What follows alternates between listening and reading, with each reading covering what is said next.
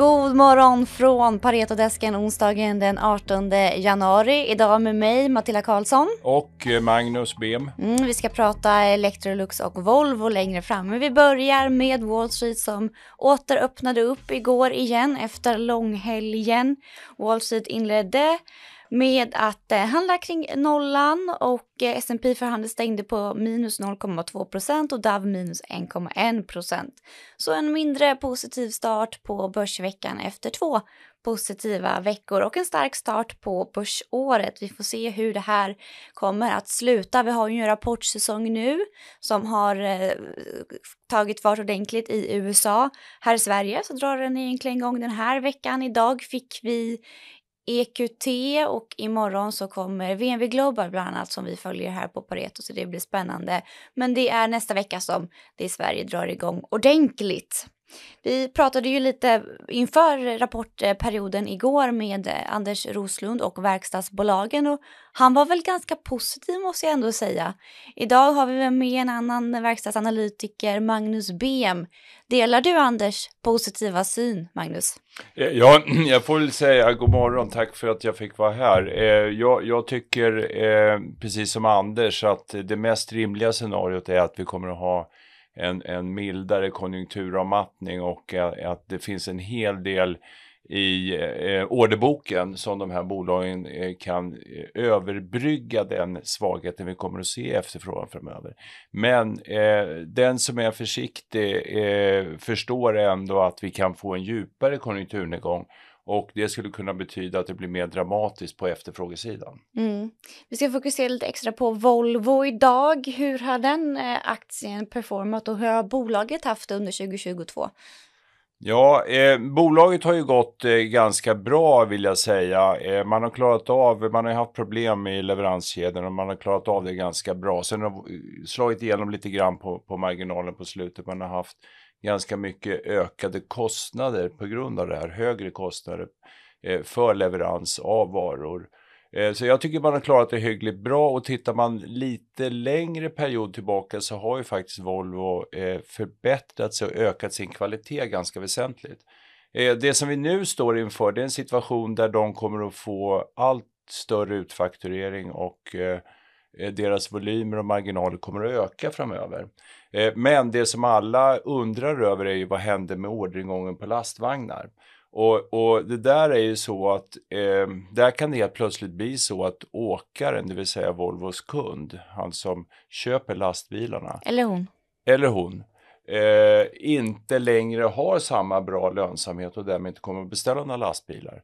Eh, så det kan bli ett ganska dramatiskt dropp i, i efterfrågan, alltså i orderingången framöver. Mm. Eh, och det är det lite grann vi pratar om här. Får vi en grund eh, konjunkturavmattning, tittar vi på vinstförväntningarna till exempel i Eh, USA eh, generellt för börsen så förväntar man sig negativt då ett par kvartal framöver men sen andra halvåret 2023 positiv vinstutveckling och totalt sett så ligger vinstförväntningarna idag eh, för amerikanska bolag generellt för hela börsen på en, en 3 5% vinsttillväxt varav större delen ligger på andra halvåret.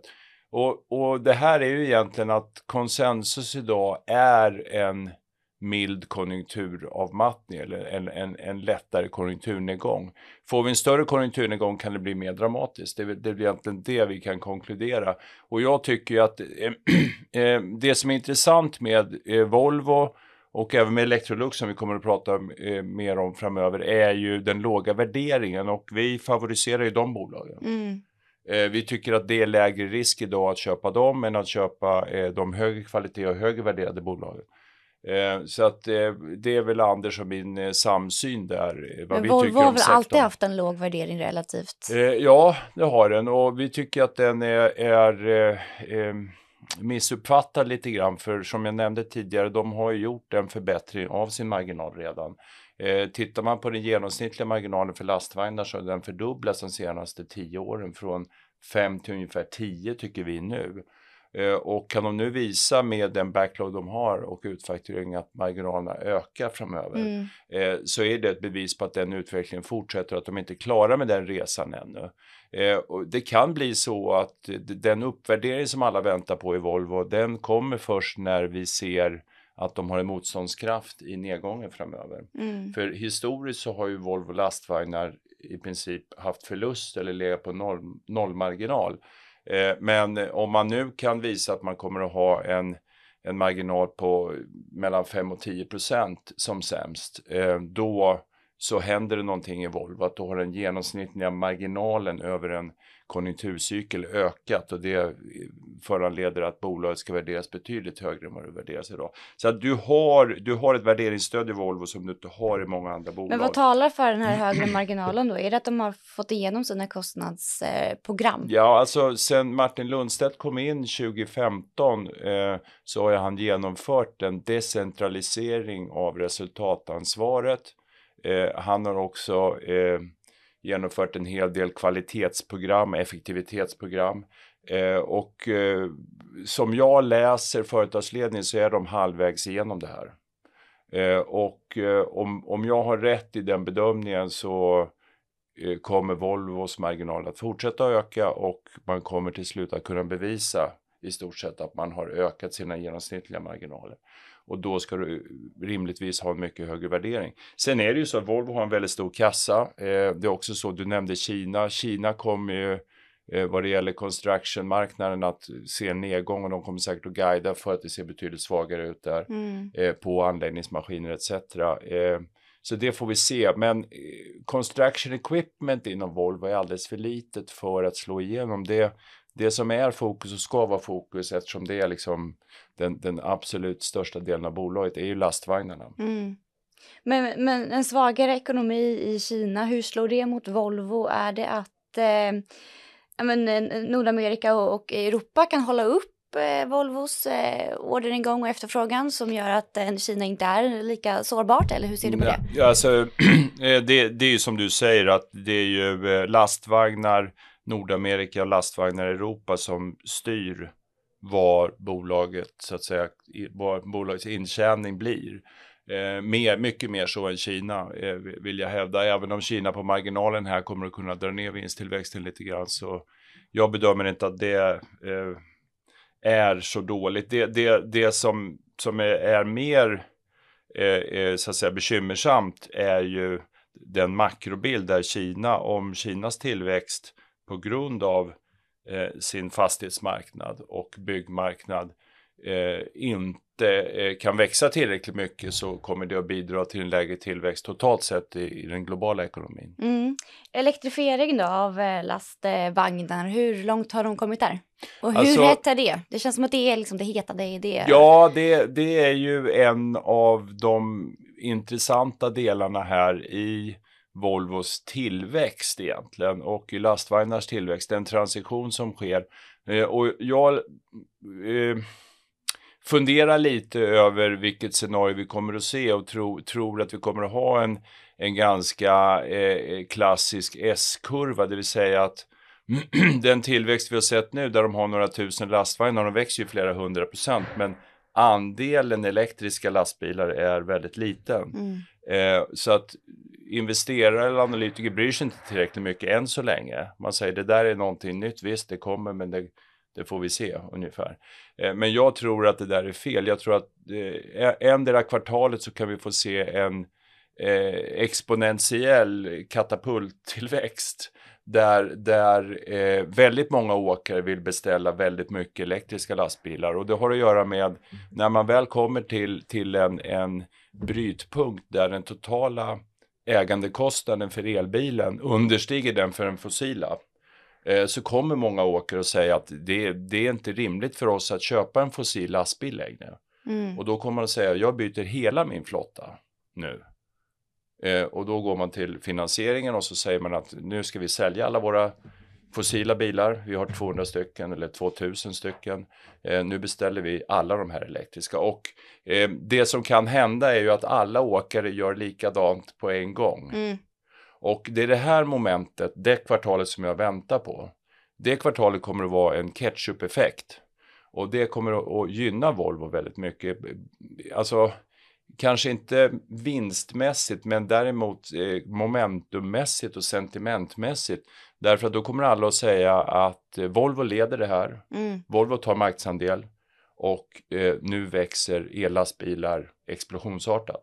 Ja, även om Och- de inte kan leverera på det så blir det ju ett signalvärde. Ja, ja, det här är en trigger. De Mm. kommer ju ta in det så mycket de kan i orderböckerna såklart. Och de, de har ju visat, eh, i varje fall för Europa, att de har en dubbelt så hög marknadsandel eh, som man har eh, för fossilt. Ja. På, alltså på elektriskt. Eh, 40 mot 20 typ. Och Mm. eh, eh, den skillnaden gör ju att när elektriskt växer så kommer man att växa snabbare än konkurrenterna. Ehm, så att det där återstår att se. Så det är de positiva effekterna vi kan få då. Och det, det ser jag som en trigger för, för Volvo-aktien. Mm. Så lågt värderat och en del spännande saker på gång tillsammans med en stigande marginal och kanske inte så farligt i Kina som många tror. Nej, Så och den, vi- jag vill lägga till då, eh, Matilda, att den, den stora risken som folk måste ehm, fundera över här, det är ju att orderingång, orderingången på lastvagnar kan helt plötsligt vara eh, botten ur. Det vill säga att det beställs inga lastbilar. Från, vi går från en situation där det beställs väldigt mycket till att det beställs inte alls. Eh, man får inte utesluta att vi kan hamna där och det är ju negativt. Det är ju den, den kortsiktiga risken här. Så att även om earnings kommer att vara bra då så kommer eh, aktien kommer ju inte att klara liksom om orderingången klappar ihop. Nej, ja, det blir spännande att se det. Det blir också spännande att följa elbil, ellastbilsutvecklingen. Det känns som att det kommer också med eh, många problem, men det är upp till Volvo att eh, visa hur de kan lösa det. Vi går vidare till Electrolux. Läser man din eh, case summary här på din senaste publicering så ser det ju ganska negativt ut. Vi har eh, för sig sparprogram, vilket kan vara bra. Eh, vi har eh, risk för förseningar och eh, disappointments och sen så har vi också risk för lägre volym. Men trots allt det här tycker du ändå att det är en köpvärd aktie. Varför då? Ja, alltså eh, Electrolux eh, brukar man säga när EV Sales kommer ner till 0,5 eller strax därunder så är man på ett lågvattenmärke och det är väl ungefär där vi eh, har varit åtminstone. Eh, jag tror att vi idag ligger på, eh, vi ska se, eh, en, eh, ja vi ligger ungefär på den nivån idag. Eh, och eh, vi har väl varit och touchat lite, lite lägre. Eh, man brukar inte komma ner så mycket lägre och eh, det är också så att bolagets tredje kvartal var ju eh, ett, ett eh, riktigt lågvattenmärke som vi kallar det, low Mm. watermark, eh, där man gjorde en, eh, i stort sett en förlust och man förlorade en miljard i USA. Eh, och nu ska man vända runt den här problematiska USA-verksamheten. Mm, Efter det så kom det ju häromdagen för en vecka sedan ungefär en vinstvarning för fjärde kvartalet. Och det var väl ungefär det som vi sa då i våra risker, det vill säga att eh, den här aktien eh, är billig. Eh, man kan börja köpa den nu på att det blir inte värre. Eh, men man måste vara beredd på att det här kan ta tid och att det kan bli en bumpy ride. Mm. Och det är precis det vi har sett. Det är en bumpy ride, det kommer att ta tid och det är problem i USA fortsatt. Eh, vitvarumarknaderna eh, eh, kommer att ta tid tror jag innan de repar sig. Här pratar vi om konsumentkapitalvaror och vi har en konsument både i, i Europa och i USA som är hårt pressad av inflation och stigande kostnader i hushållsbudgeten. Mm. Och eh, eh, då köper man bara vitvaror om man måste. Eh, och då är det replacement-marknaden. Så att därför så är det ju en svaghet då i, i vitvarumarknaden som vi ser. Eh, Mm. och jag vet inte vad mer som man kan prata om här. Vi har ju, vi såg ju häromdagen att eh, Whirlpool då, eh, som har motsvarande problem. Amerikanska Whirlpool har ju problem i Europa. Eh, eh, europeiska, svenska Electrolux har problem i USA. Eh, man klarar av sin hemmamarknad bättre än en annan marknad. Det är uppenbart. Och det här är en situation som vi har sett historiskt också, men den har accentuerats nu av eh, den här kostnadsinflationen som vi har Mm. sett och de problemen som det innebär för konsumenten.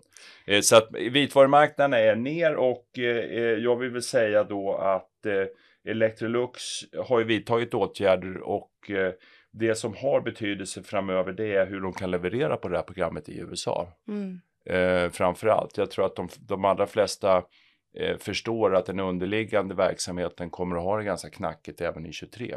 Mm. Men, men ändå en låg värderad aktie som man kan plocka upp på de här nivåerna men man ska ha i åtanke att det kan bli tufft framöver så att man kanske ska vara lite uthållig till den här aktien då? Ja exakt, alltså går man in i det här då måste man vänta ut det här och jag, jag skulle säga både i den här och i Volvo så kan den försiktige egentligen säga att ja, ja, jag ser att de här är billiga men jag köper dem på svaghet. Alltså, jag köper dem i närtid mm. på svaghet. Det kan man mycket väl göra, det är en bra strategi.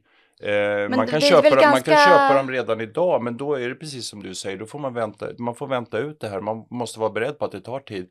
Man måste vara beredd på kanske att jag ska göra eh, tilläggsköp i, på svaghet framöver för att bygga en position för att vänta mm. ut det här längre fram. För att eh, så småningom så kommer även Electrolux att komma ur det här. Ju. Ja, men är det, väl, det är en väldigt shortad aktie va, från, eh, från hedgefonder. Hur kan det påverka Ja, men det är, själv, det är ju självklart. Alltså, eh, äg, ägarsituationen, den tekniska på börsen, det är klart att det spelar jättestor roll. Och eh, får du då eh, lite bättre än förväntad performance, eh, antingen generellt sett eller i bolaget specifikt sett, så ska ju hedgefonder täcka sina korta positioner. Och det är mm. klart att då får du ju short squeeze och, och sådana saker påverkar ju också självklart positivt framöver i, i en uppåt marknad. Så det är klart att du har det som lite bränsle. Hjälp. Exakt. Men, men är de eh, generellt kan man säga att är hedgefonderna långa Whirlpool och korta Electrolux? Eh, ja, vi, vi misstänkte det förut. Vi har sett en situation. Nu har de väl performat ganska så lika så att eh, jag skulle inte säga att situationen är så idag, det vet jag inte, men, men eh, så kan det ha varit, ja. Mm. Ja, intressant. Två lågt värderade aktier som man kan kika på. Den försiktiga kanske vill avvakta lite och se om eh, hur, hur det här spelas ut. Men eh, jag tackar så mycket Magnus. Tack, tack. Och ni får ha en trevlig dag. Vi är återigen imorgon torsdag.